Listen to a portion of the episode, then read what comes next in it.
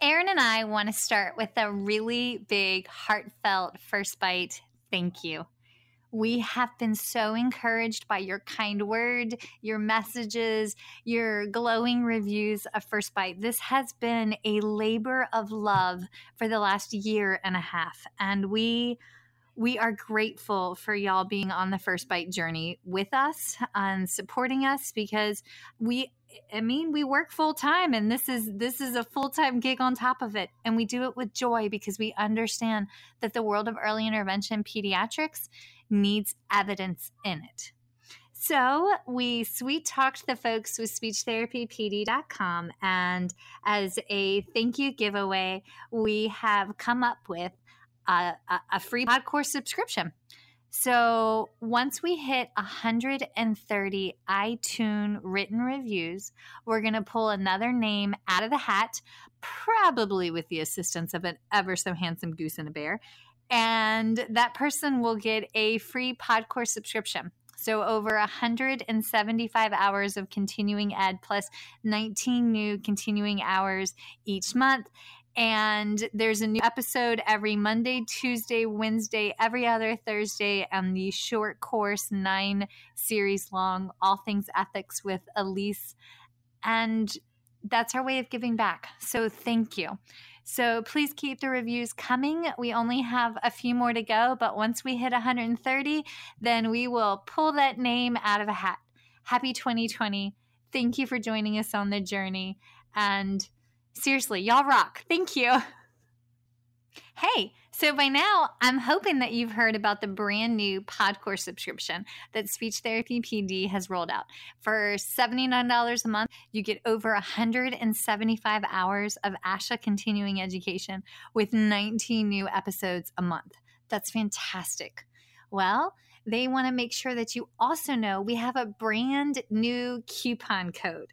So the coupon code is F as in first, B as in bite, followed by the number 20. FB20. And that brand new coupon code will give you $20 off the Podcourse subscription.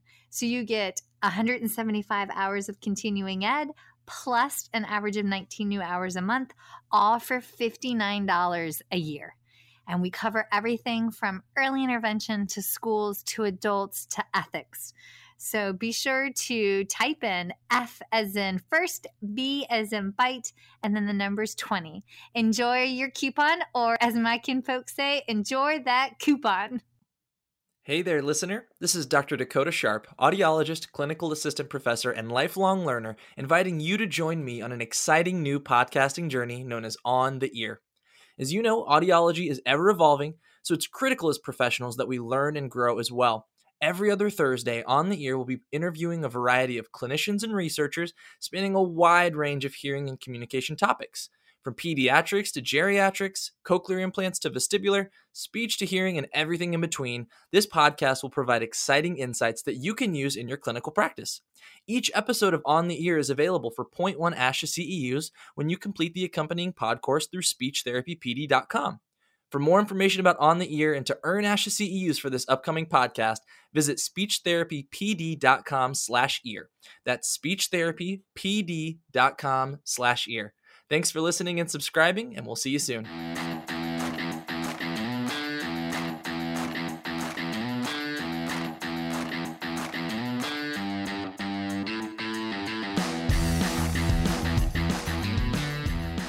Hi, folks, and welcome to First Bite Fed, Fun, and Functional, a speech therapy podcast sponsored by SpeechTherapyPD.com.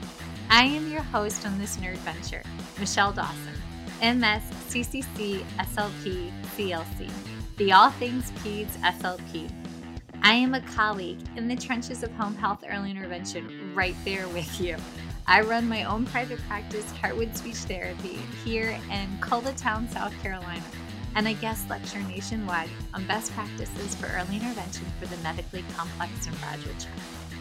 First Bite's mission is short and sweet to bring light, hope, knowledge, and joy to the pediatric clinician, parent, or advocate.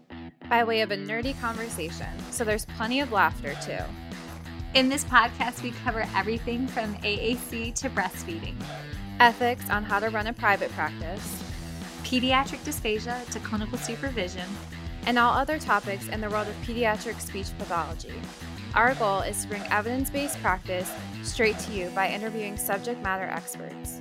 To break down the communication barriers so that we can access the knowledge of their fields. Or, as a close friend says, to build the bridge. By bringing other professionals and experts in our field together, we hope to spark advocacy, joy, and passion for continuing to grow and advance care for our little ones. Every fourth episode, I join in. I'm Erin Forward, MSP CCC SLP, the Yankee by way of Rochester, New York transplant who actually inspired this journey. I bring a different perspective, that of a newish clinician with experience in early intervention, pediatric acute care, and nonprofit pediatric outpatient settings. So sit back, relax, and watch out for all our squirrels and enjoy this geeky gig brought to you by SpeechTherapyPD.com.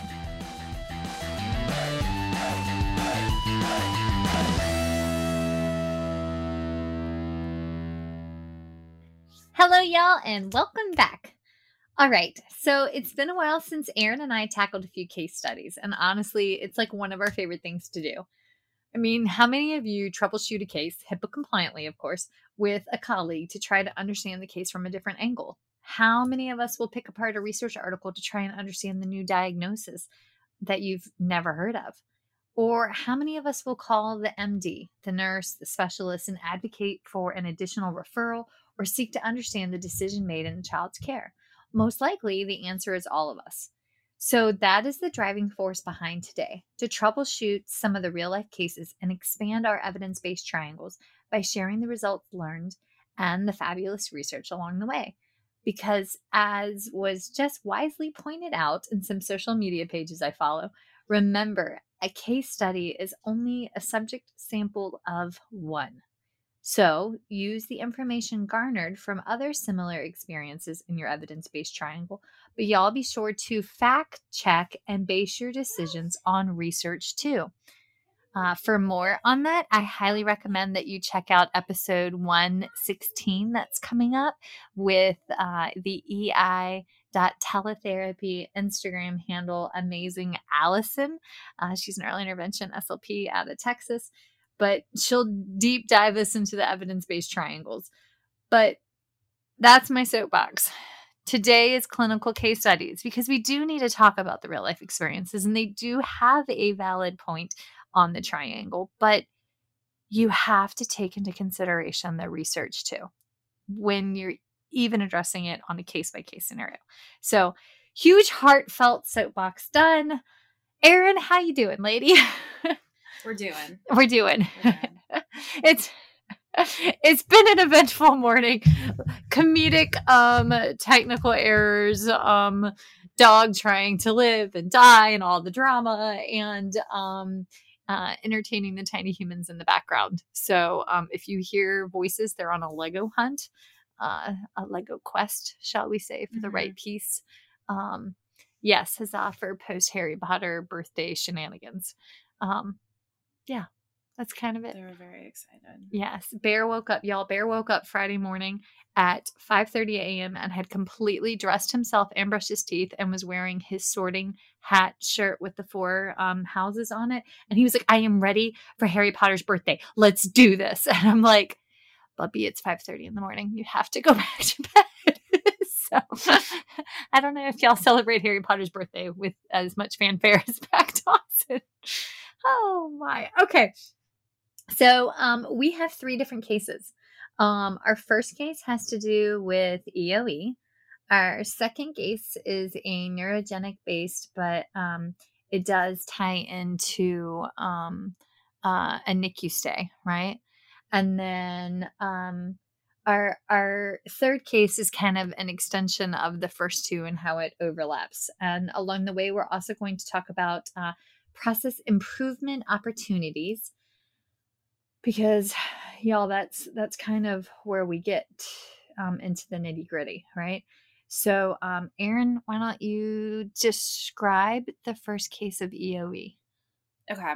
Dun, dun, dun. Um, so i worked with this i came in late. Uh, I shared this patient with another speech therapist. Um, and he, I don't know when um, my colleagues first started uh, seeing him, but had did fine on before starting solids. Um, once started solids, did okay with baby food at first, but then started to refuse. Um, How old was he? I think it was early. Like I think it was pretty early on. Okay. Um, following the baby food that he started to refuse. Okay. Um, I'm trying to think when when he when he started seeing my colleague. I think it was still pretty young, maybe Seven months? Mm-mm, like much older. Um, I'll I'll clarify that at the end, but um, was refusing solid food, only drinking Pediasure because that's what was recommended because to increase weight gain. Who who gave the recommendation? The pediatrician? Um, I think the pediatrician, possible. That's my guess. I'm not sure on that one. Um, was seeing GI, had like will would um like lick crackers, but wouldn't take bites of them. Okay. Um, he really didn't like a lot of things on his teeth, like being brushed. Um, had a lot of behaviors, like tended like hit a lot. Um, just, I think they were just having a really hard time with all of that. Was was he aggressive during the therapy session or also at home during mealtime? he would like throw things he wouldn't he would um distract like have t- tantrums just a lot of behavior surrounding feeding Oh. um he looked like had um some eczema too uh just didn't you know when you see a kid and they just don't look super healthy like kind of sunken in um Yeah. their skin Ill. is not yeah um he had a history uh like born at 30 weeks so was in the nicu um he was fed with donor milk at first but mom didn't make enough breast milk. Um there when he was when my colleague started seeing him she obviously had a lot of concerns. Um, the referral came from GI, and the GI said, This is 100% behavioral, and would not scope him. My colleague asked for a year for him to be scoped because he had zero improvement. And at this point, I think he was four. oh my god. Um, so A year?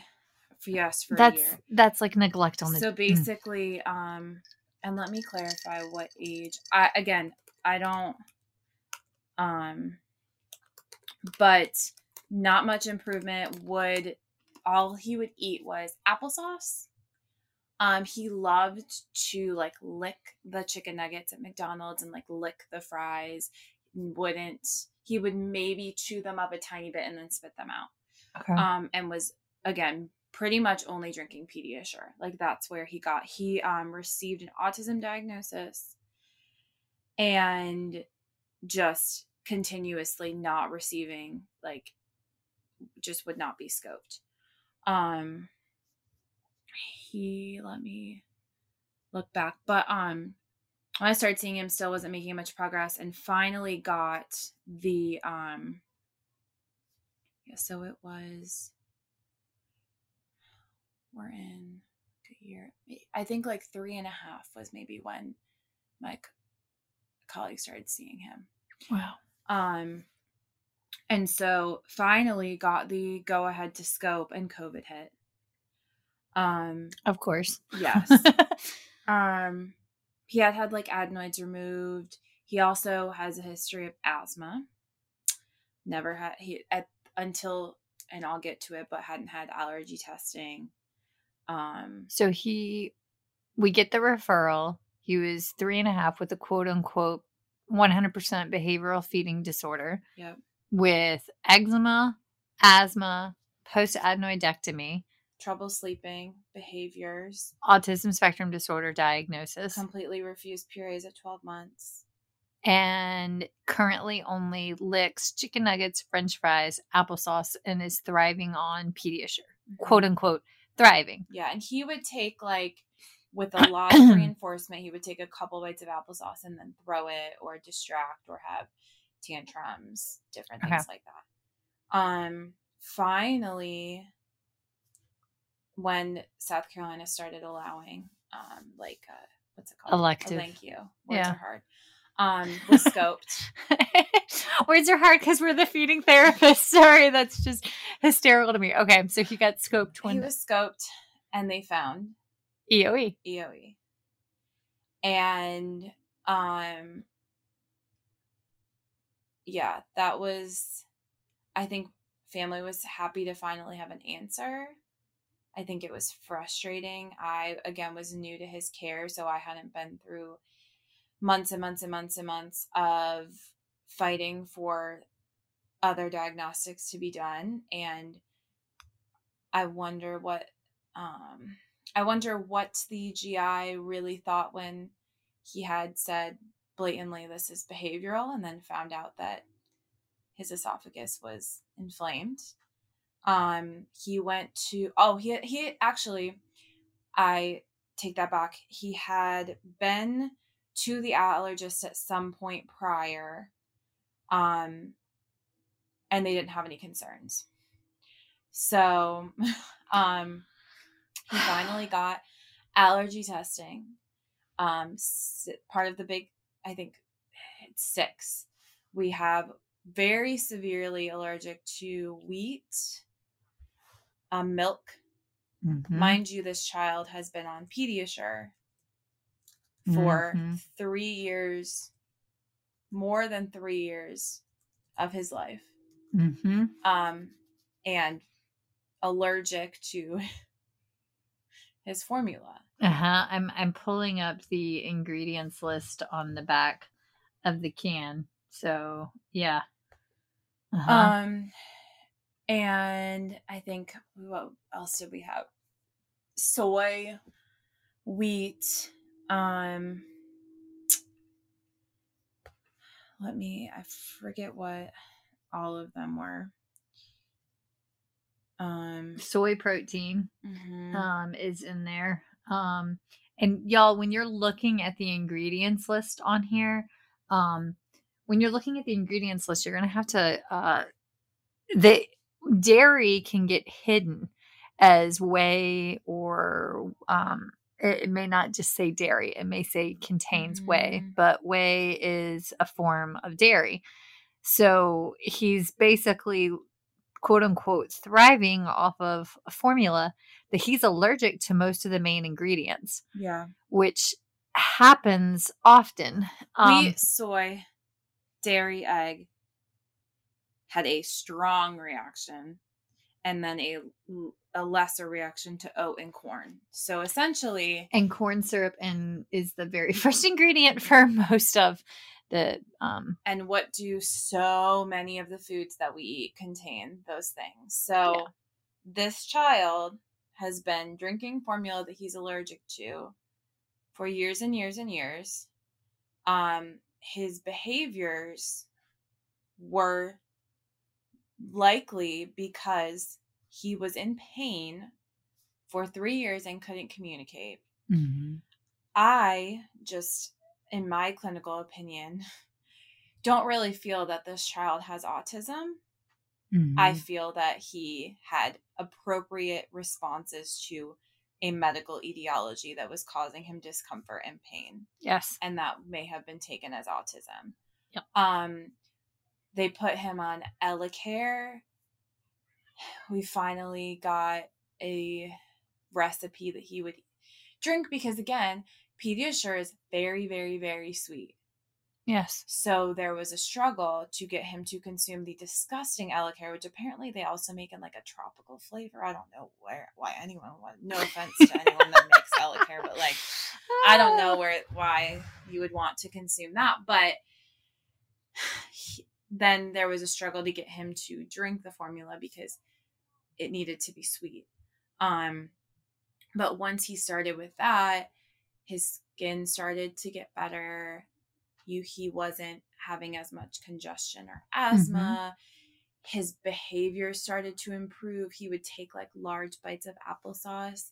Granted, it's still a struggle because his allergies are to what the, the family everything. eats. They're in Mhm. everything. So providing education to family about what why he can't have these things because I think there's a excitement of he's finally wanting to try them and so saying no to certain foods because in the past we were like well if he wants to because we didn't know about the allergies you know if he's if he's requesting something let's allow him to try it because he's he's showing interest. And now we're like we cannot because he needs to heal. And if he doesn't fully heal then we can't proceed with other options but it's incredibly frustrating because we're having to backtrack so much when in reality if like someone if had been willing to look earlier and if he had gotten the and we can't think like that but now he's had years and years and years of all these negative experiences and this pain and this trauma essentially that we're now having to work through. And this family is having to adjust their whole lives essentially because it, it's a lot to have to learn all of this Yeah. Okay. All right. So to break down the case, y'all, this is incredibly common to see this scenario break out for our kiddos that have EOE. Okay. So wait, can you pull the stat on what the current um, prevalence of EOE is? Because I feel like it's it's rising, but um, it was at one point in time three or four out of a thousand kids, but I think Uh, that that has gone up. yeah, okay, okay. Okay, so all right, so signs and symptoms of um all right, let me backtrack. Behavioral feeding disorders, again, and fact check me, but you can find the resources on um, Feeding Matters, and I'll go back to Feeding Matters because they have so much of this research about pediatric feeding disorders and why we need to be using an interprofessional practice on this. They truly only happen in 2 to 3% of the population. Um, Dr. K. Toomey talks about that a lot. And if it truly is a behavioral feeding disorder, then we are supposed to be working in conjunction with psychologists or psychiatrists. Okay. Now, take into account the other inherent bias in medicine. And this is ugly, but it's truthful. If a child has a disability, there is a propensity to just say that these behaviors are because of the child's disability. And they may not receive the most um, holistic best practice care. I have a little guy on my caseload who was not growing, and the parents had to fight for like the last six months just to get um, to figure out the why. And we found out his body was making zero growth hormone factor. And um, the medicine just kind, the physicians just kind of cracked his behavioral issues up to the fact that he has Down syndrome. And I was disgusted because then, as soon as they found that out, we had to do an MRI scan to rule out a tumor on the pituitary gland. The good Lord, there was no tumor. But now they're having to appeal why he needs growth hormones because he has Down syndrome, which is just disgusting to me, right? But that for this little guy who has um, autism spectrum disorders, there is an increased likelihood that they're going to have um, EOE and or food allergies, right? Mhm. So we, we yes. So did you find the EOE prevalence?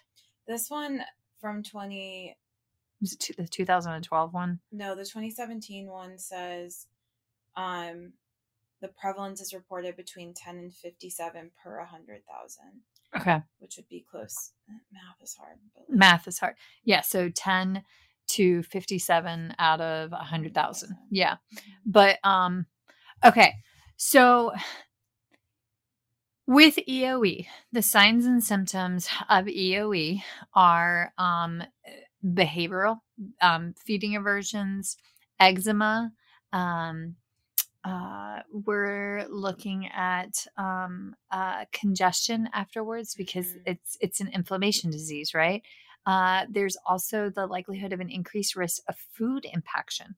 So what happens because those rings build in the esophagus is that food gets stuck in the rings. So they may um, eat, drink their formula, and then go play. And then a little while later, you see emesis, and like it's like the food never fully got digested and it just comes back up. But that's because it was stuck in the Mhm. ring. Um, but those are all potential allergy signs for Mhm. EOE. Um, the eczema, as soon as I see a kid with eczema or psoriasis, I'm like, all right. So when you see those, that your colleague made the right referrals. Y'all made the right referrals. Get them to a GI and get them to an allergist because that's where those kids need to go. But then you have to beg, borrow, and plead that they'll actually do the assessments. Mhm. Okay, did you guys do the blend? Did did a registered dietitian step in at any point in time and give the recommendation for like 25% Pediasure or 75% Pediasure, 25% Elecare? Like did any uh, did an RD run that? Um, so they were kind of given Elecare and sent on their way a little bit. Mm. Um, it was he we were worried at one point that we were going towards an alternate means of nutrition because he was not taking the formula and we had to reach out to GI and say, "Hey, he's not drinking the formula. Can we start to wean like kind of add it to the Pediasure and then slowly wean so that he adjusts to the new flavor?" He said, "Yes, that didn't really work." Magically strawberry syrup and um Which is like because he loved the strawberry Pediasure. I mean, he started drinking it. Dad found a found a way, um, and I, it, I think follow up's been a little bit hard. Th- There's been not miscommunication, but I feel like I feel like they were kind of given this life altering diagnosis for him and then just Sent given out the door. recommendations and kind of sent out the door. Um, so we've been kind of trying to work and provide as much guidance as we can. But it's chal- it's challenging for sure. Um, who's helping? Okay. So do they have does the upstate have a support system for families? Um, so the um the there is his GI is not the EOE specialist at that um Facility. practice, Okay. but there is one. Nice. Um, so he is now being seen by the nurse who's who oversees um, the EOE patient. So I think that that nurse has kind of been very helpful in all of his care. Um, it's yeah, it's just been it makes me sad for him. I mean, he's a different kid though, even with still maybe consuming a lot of his allergens. Um, he'll take big bites. Like he's much more willing to try things. He took like he wanted to try a plum the other day and like took a bite of it. a Still plum? like mhm. That's huge. still um consistencies are obviously still very hard for him, but we're expanding flavors and in those puree. Mhm. Yeah. because he i mean that's a lot for him and you I, with some of my kids i wonder like i don't know if this makes sense but like we grow up with these different tastes based on what our family introduces to us at a very early age and you almost wonder if um if they don't experience that younger like what happens to those responses to those flavors Mhm. um we also I, I have a um there's another kid that is much much much older um and doesn't really eat has eaten maybe three foods his whole life um concerns for like GI issues, reflux, things like that. And he'll say, he's like, I, I, the taste is okay of things I try. I just don't really like it. I don't know if I can't taste it as much. Just that makes me sometimes wonder about like introduction of those flavors. Well, there is, there are, um, hyperosmia is when you have a heightened sense of state Mhm. of smell. Excuse me, I just aspirated my own spit. That's delightful. Um, but hyperosmia is the hypersensitive, and then um, hypo. So, um, oh my God, what is the term? Hy- ah, there's a term. Somebody is shouting it. There's a term for um, heightened sense of flavor. Um, but yes, but that's also okay. I just I gotta go back to the lack in the the breakdown in how to handle the formula and handle that diagnosis. Mhm. That's really Well, there's no set. I mean, I think it definitely depends on the kid and the severity of the inflammation, mm, um, what their course of treatment is. Um, but I feel like there's no set, like, this is. I, there's a bunch of different treatment strategies. I know that the GI that specializes it is wonderful. Um, and he's written a bunch of articles on like what foods to introduce, what order to introduce them, things like that. Um, but but the EOE research is a moving target. yeah, absolutely. So, um, y'all, there's a great um, physician out of um, Children's Hospital in Cincinnati. And if you give me a second, I will pull the research article. He, um, um, okay, so here's the article. Um, uh, the the study finds FDA approved drug reverses inflammation in animal model of emerging food allergic disease of the esophagus correlating to EOE. And it was um, Dr. Rothenberg, I believe is his name. Mhm. So um, uh, I would recommend that uh, y'all take a peek at it. Um, it was sent to me by my dear friend from Alabama, um, who is highly aware of um, the devastations of EOE from um, working as as a mom, as a mama SLP and a mama fighter. Um, but I would recommend that y'all check out um, Dr. Rothenberg and his research from uh, Children's Hospital of Cincinnati on EOE. Um, fact check us because it's it's evolving. Okay, so it used to be that you put the children on a GERD medication and eliminate dairy. That was like the standard protocol. But now there's GERD medicine elimination, and some folks are using steroids. And then we also have to figure out what the allergy, the and the allergens with children that have EOE vary. Pea protein is typically another common one. Mhm. But when you take away dairy, when you take away soy, and you take away pea, it's really hard to figure out what's left that they can eat. Well, and that's also why it is so important to, if you can, if you think this is what's going on, like fight because the earlier you get it, The better. the better. Because this poor kid that I'm working with, like, it's been a very, very, that's three years of being on a formula that you're allergic to. that's poisoning. Like that's that it's it's it's it's like a poison. and, And, it's inflammation. Like, I don't think people always understand what inflammation does to our entire body. Mhm. So the longer that you're on that, your other parts of your body may also respond to that. Mhm. Mhm. Um There's also there's two really good articles that we read um in our group. Uh Dr. Markowitz is really big in he's in the upstate. He's really big in EOE. Um it's and this one was this one was a while back, but um and this one was also done at Children's Hospital of Philadelphia. Uh, elemental diet is an effective treatment for EOE in children and adolescents. And then there was a recent um, study in 2018. They did a literature review um, in the Acta Biomed 2018. It is. It was Iuliano.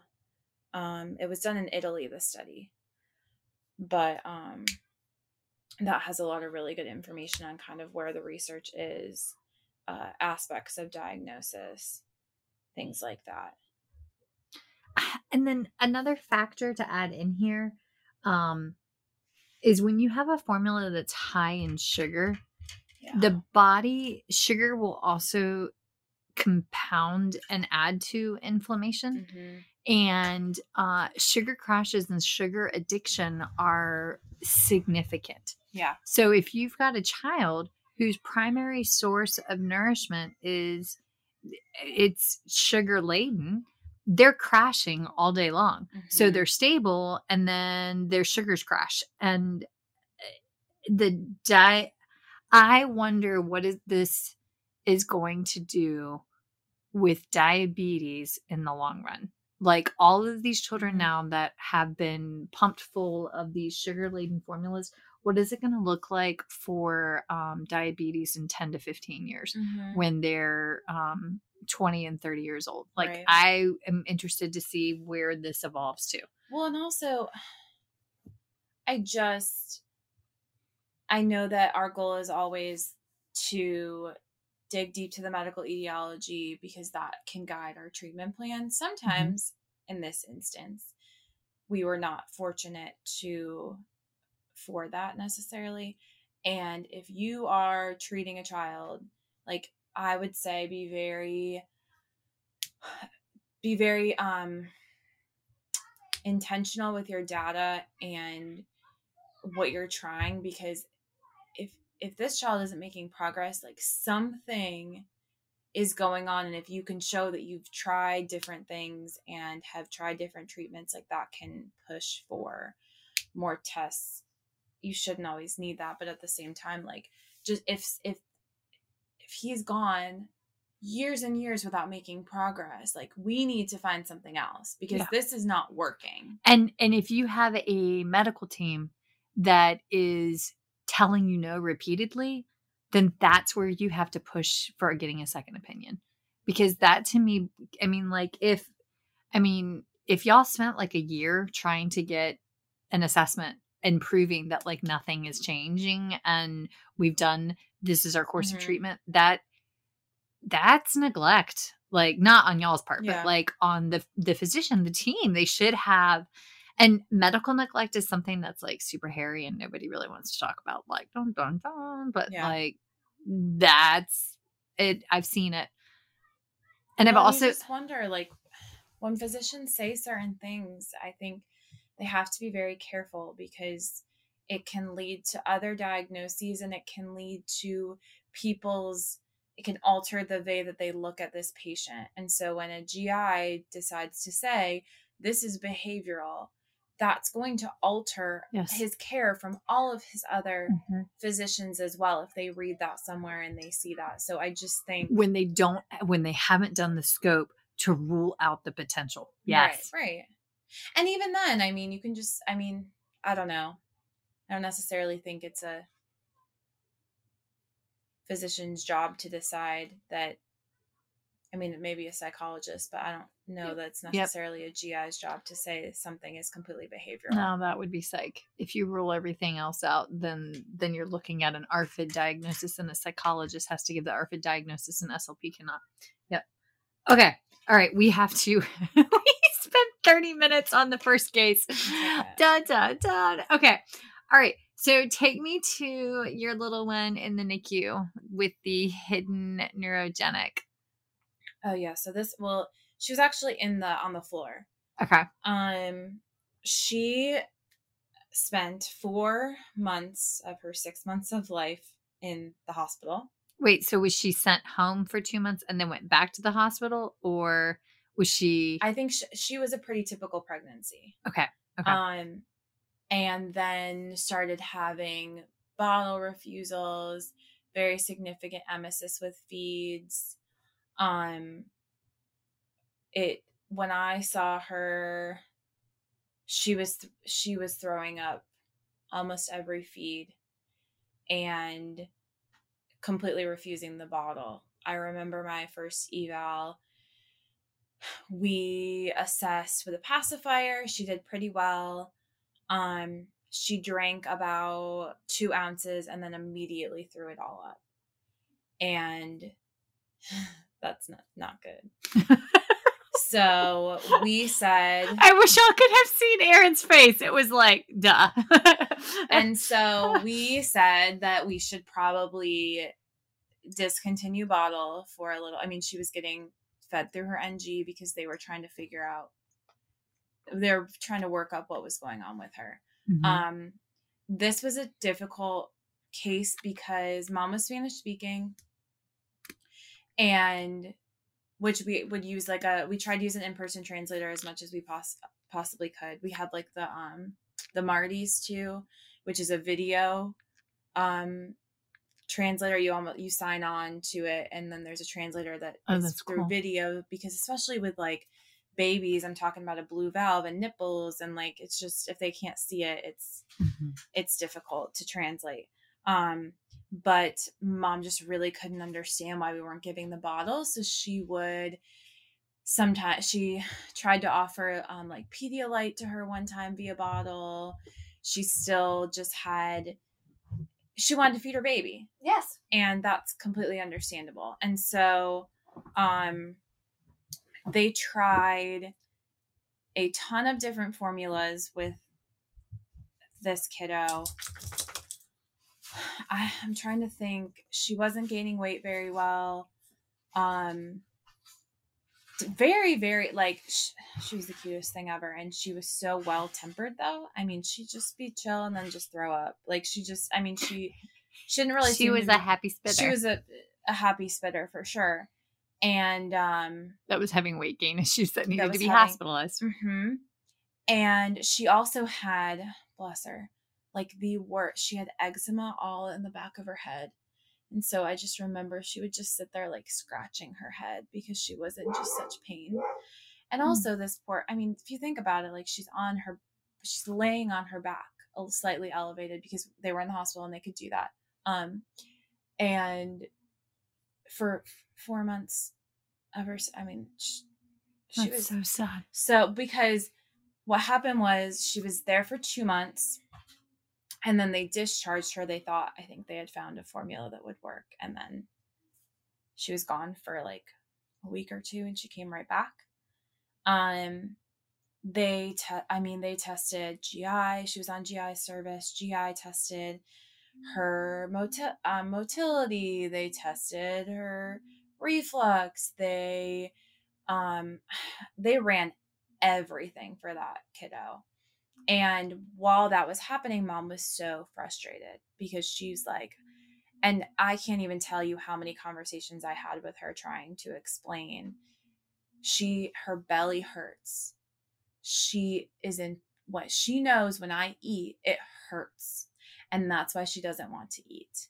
But I think it was, I don't know if it was like the disc the language disconnect or i just think she was a mom that really just wanted to feed her baby and it was she was just having a really really hard time And how much postpartum? Mhm. Also, postpartum is if you've never given birth, it's hard to explain how profound postpartum is from a emotional, from a psychological, which is driven a lot by the chemical as well as a physical Mhm. component. And that's and and yeah. your baby's In the hospital, most of her in the PTSD. hospital. yeah. um and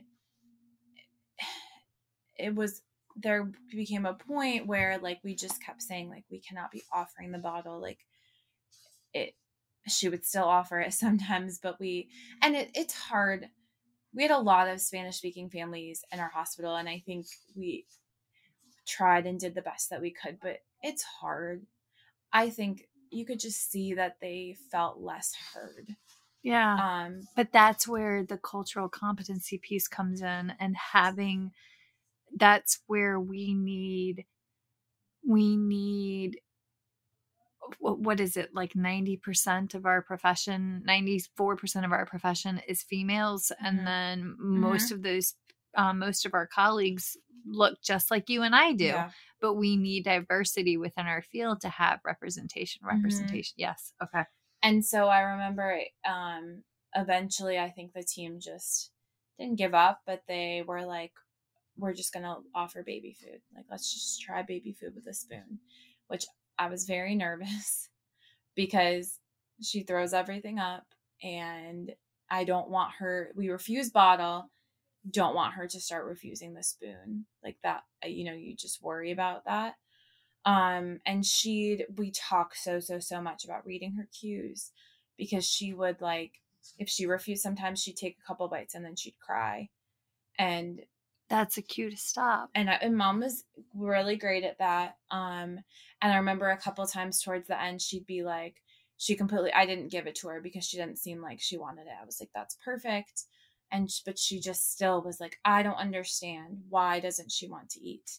And I, I was still explained, like, she's throwing up. She just knows. She's being smart. She just knows that it's hard. It hurts and it's hard. And so how did you guys get to the genetic piece? Um so they I'm trying I think they finally were like we need to look into we need to have a genetic consult. Um and I can't remember how they found it. But they found they matched somehow and found that she had a gene or that essentially she cannot absorb fats. Oh my God. So every formula that they tried, because there was a point where they tried this, because they were using, and I, I wish I remember the name of what formula it was. I had no idea what like, never heard of it. Just like the most, like, not even like our typical broken down formulas that we see, like the most basic, broken down, like, very very specialized formula she was on and she still was not tolerating it and so when they figured that out they found a formula like she cannot eat fats she cannot absorb them so this is i mean i had never even heard of that um and we saw her in follow up and i mean she she did really well like she was happy and healthy and was trying baby food because baby food usually doesn't, doesn't have, have fats. So she could eat that. Um, and we were slowly, and I think mom was happy with that because you had so this was not a but that has the makings for the behavioral feeding aversion right? I mean clearly she was inpatient she was hospital but i mean that and she was a tiny tiny human but that right there her behaviors and her her emesis was driven by a genetic condition mm-hmm. that was i can't process fats. That's why we utilize interprofessional practice okay so i mean she was in the hospital so she was getting her workup but it was really hard to know what the best plan was for her i mean i would have been okay if she wasn't trying things orally, but it was a quality of life for yeah. for mom. Yes, which I think we. I mean, we was, have to take into consideration. I very that. strategically used a um like the easy spoon, the flat spoons, mm-hmm. because I didn't want her to then become aversive to like the spoons she would likely be using. Um, don't know if that was the best decision, but that's no, that's did. a that's that's a great idea. Um, I mean, and so she was just it was so interesting and i mean she would have her moments and get like cry and get frustrated i think a lot of it was when mom wasn't there because she's in the hospital by herself because uh, mom couldn't be there 24 7 obviously but it was that was i that was a very very interesting case okay so so my little one um i actually just discharged this baby on friday Mm-hmm. And I have had the pleasure of being with this family for almost four years, um, three and a half years. And um, I was there from the beginning. And um, she was dark brown hair and the biggest brown eyes that you just like suck you in and you melt with, right?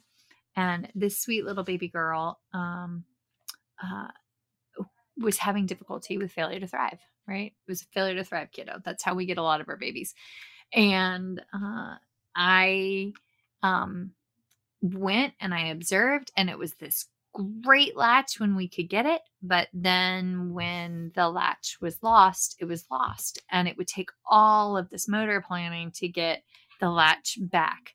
And it was, it was just, it was interesting with movements. Like we were hanging in till about month four with our developmental norms. And then everything just started slowing down.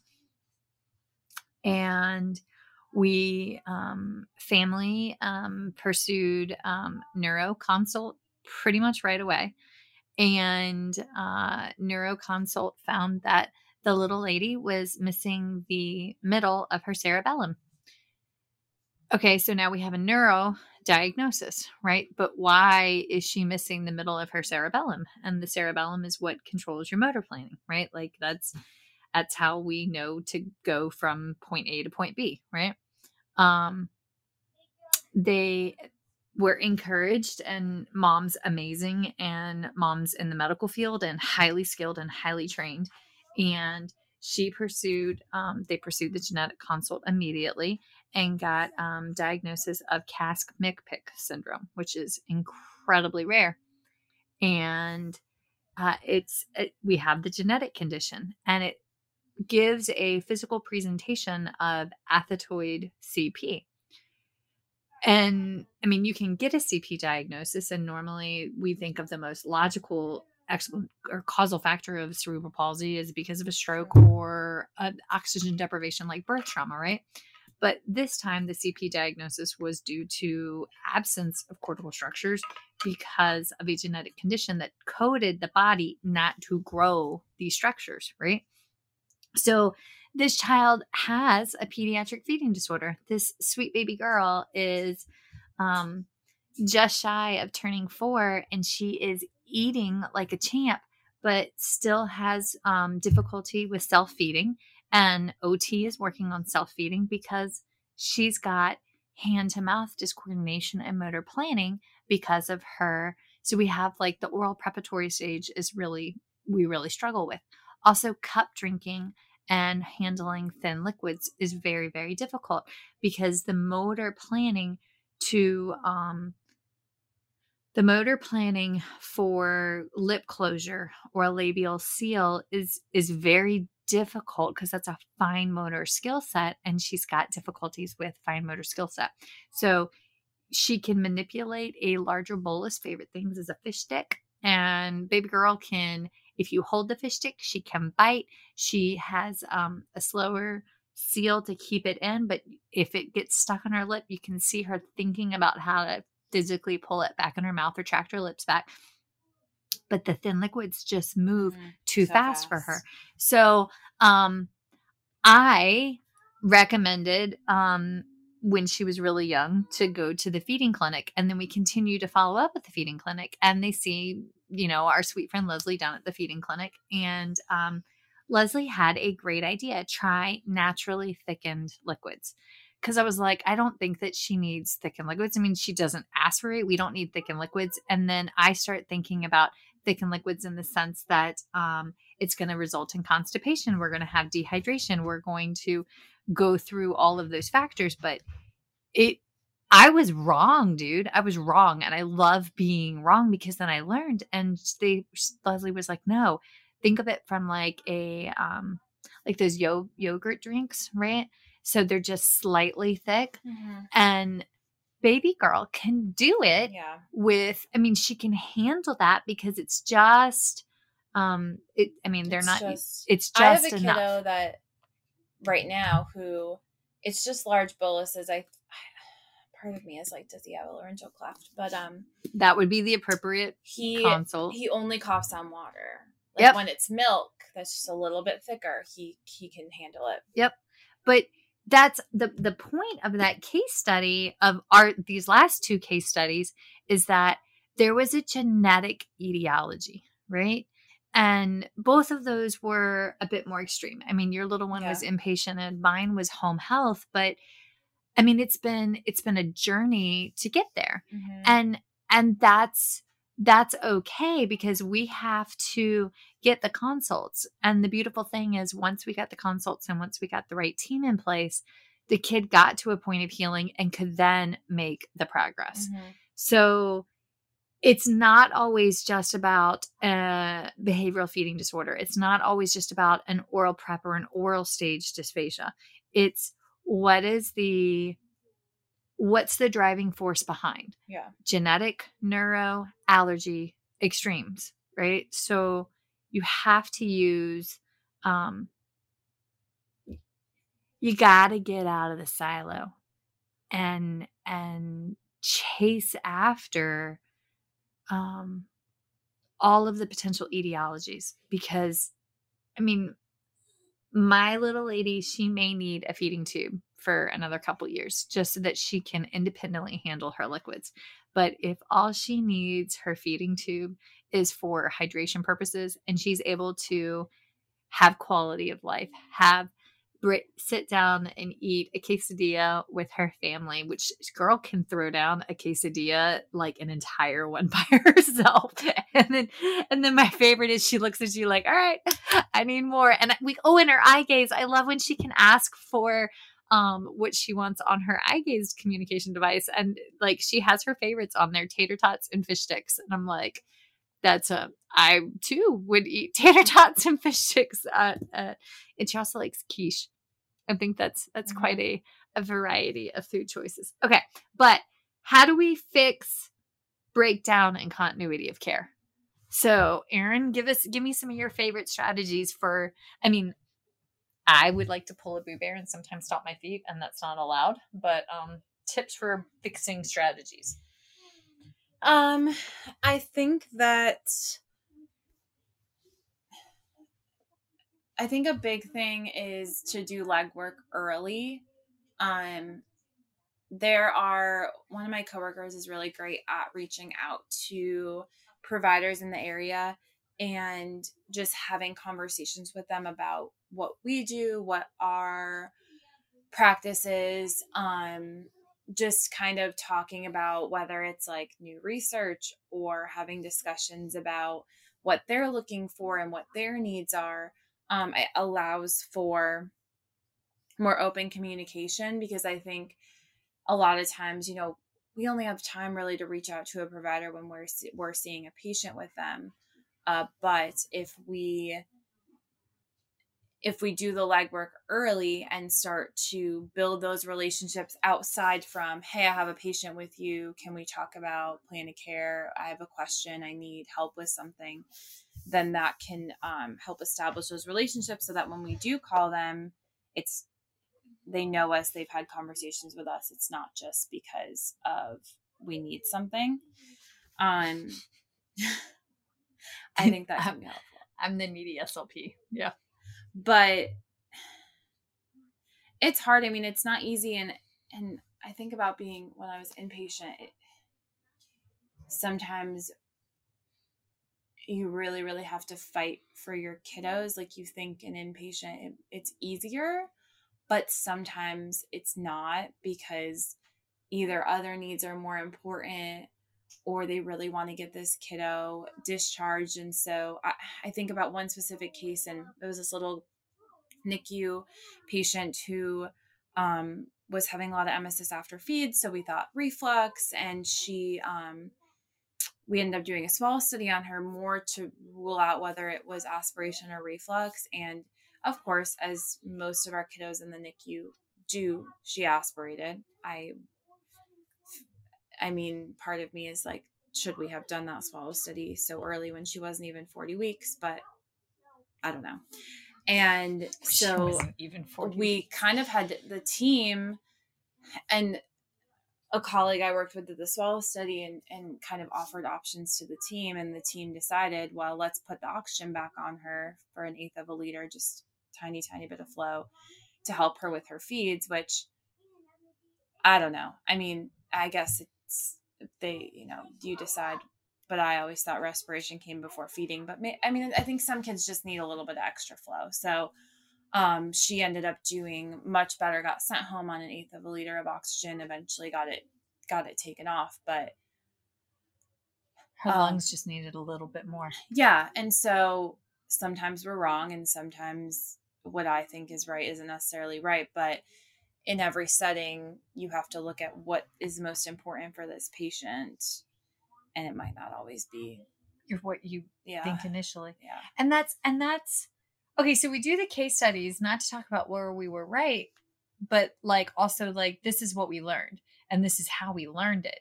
And and that's where we need to grow, right? So, yes, did Aaron and I do behind the scenes research on what the diseases were that um, the cases presented with? Absolutely, because when you've got a diagnosis that your body can't process fats, Yeah. or you've got a diagnosis that is like one of now less than like 100 to 200 in the world. I mean, you're going to hit the books, but you also have to bounce ideas off of colleagues Mhm. and have that and utilize their internal evidence to grow your internal evidence to quote our dear friend miss allison.